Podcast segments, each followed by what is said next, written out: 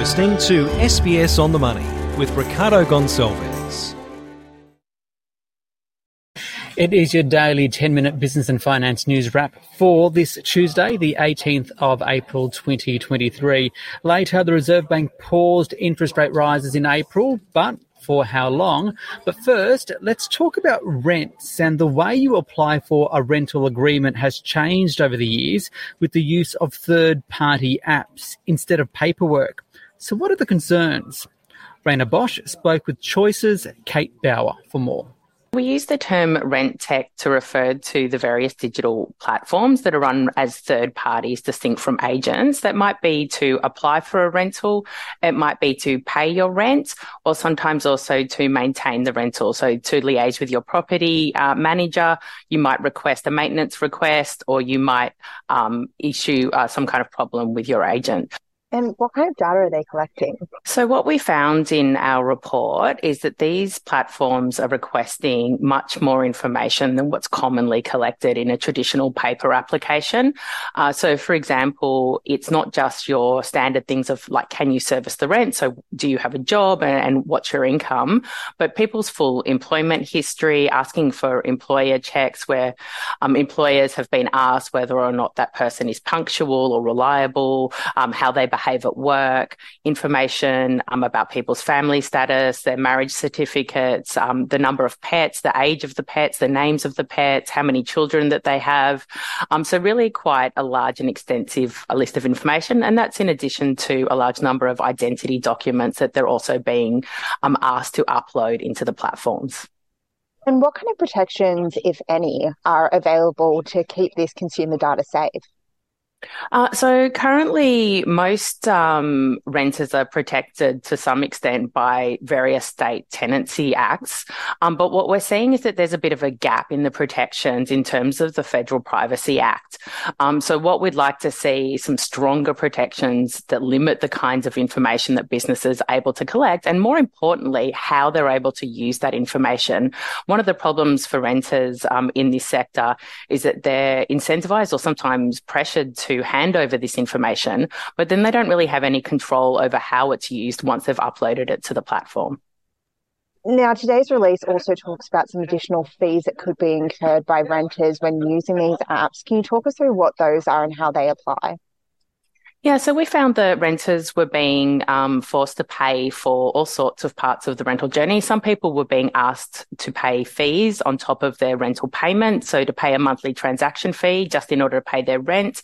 Sometimes they were being charged excessive late fees, sometimes in excess of $15 for errors that were either part of the platform or an error of the agent and not the fault of the tenant. And those fees can really add up. Some tenants' advocates have told us of people who'd got into financial difficulty, including owing up to a week's rent in late payment fees. We also have found that a quarter of the renters in our survey have paid for a tenancy check. So these rental platforms recommend or incentivize people to pay for these verification or tenancy checks. But these is, in fact, data that the agents and the platforms can access for free.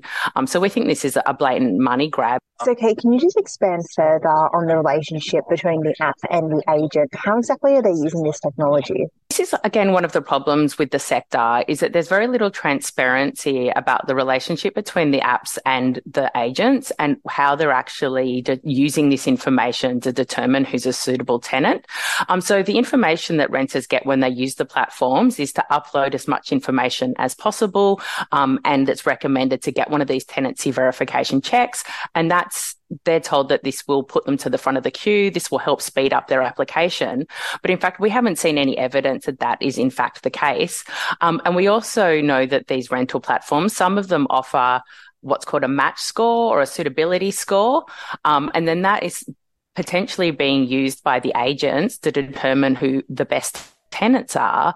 But again, this is not a process that the tenants actually have any transparency over. They don't know if that information is correct. They don't know who gets to the top of the list. And there's obvious potential there for discrimination and bias, and renters are left with little choice or any way to question those unfair decisions.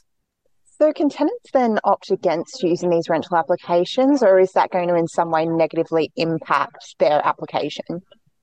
So that's a fear that many renters spoke to us about. We found in our survey that more than 40% of renters felt pressured to use these third-party platforms.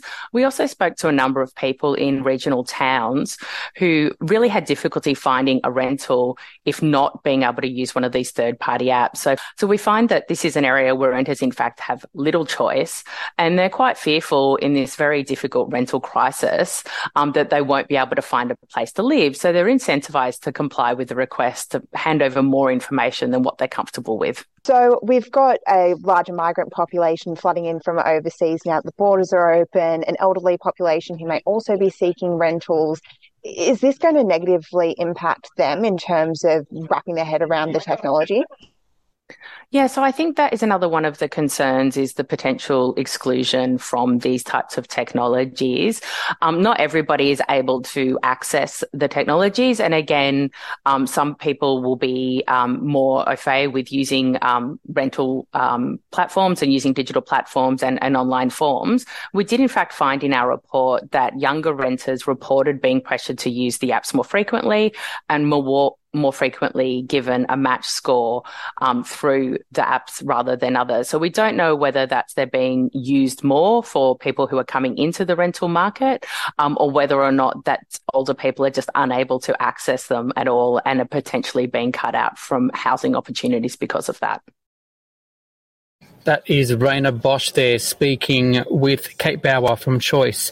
Let's go now to the Reserve Bank, which has released its April board meeting minutes. It left the door open to future interest rate rises, but Deloitte Access Economics is worried about the previous 10 increases. For more, I spoke earlier with Stephen Smith from Deloitte.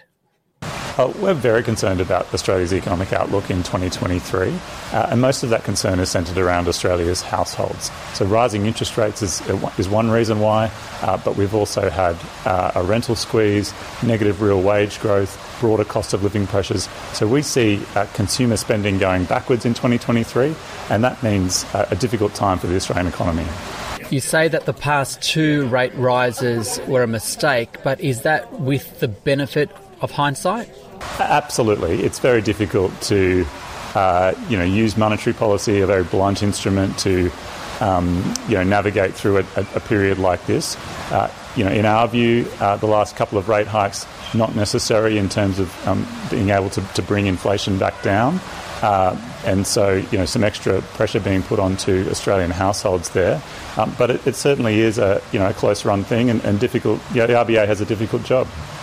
Still, in the Reserve Bank's board minutes released today, it did say it considered a rate rise in April. Of course, it left interest rates on hold, but sees the case for another rate rise in the next potential few meetings. What do you say to that? Look, certainly there is the potential. We do think interest rates have peaked and should have peaked a little while ago.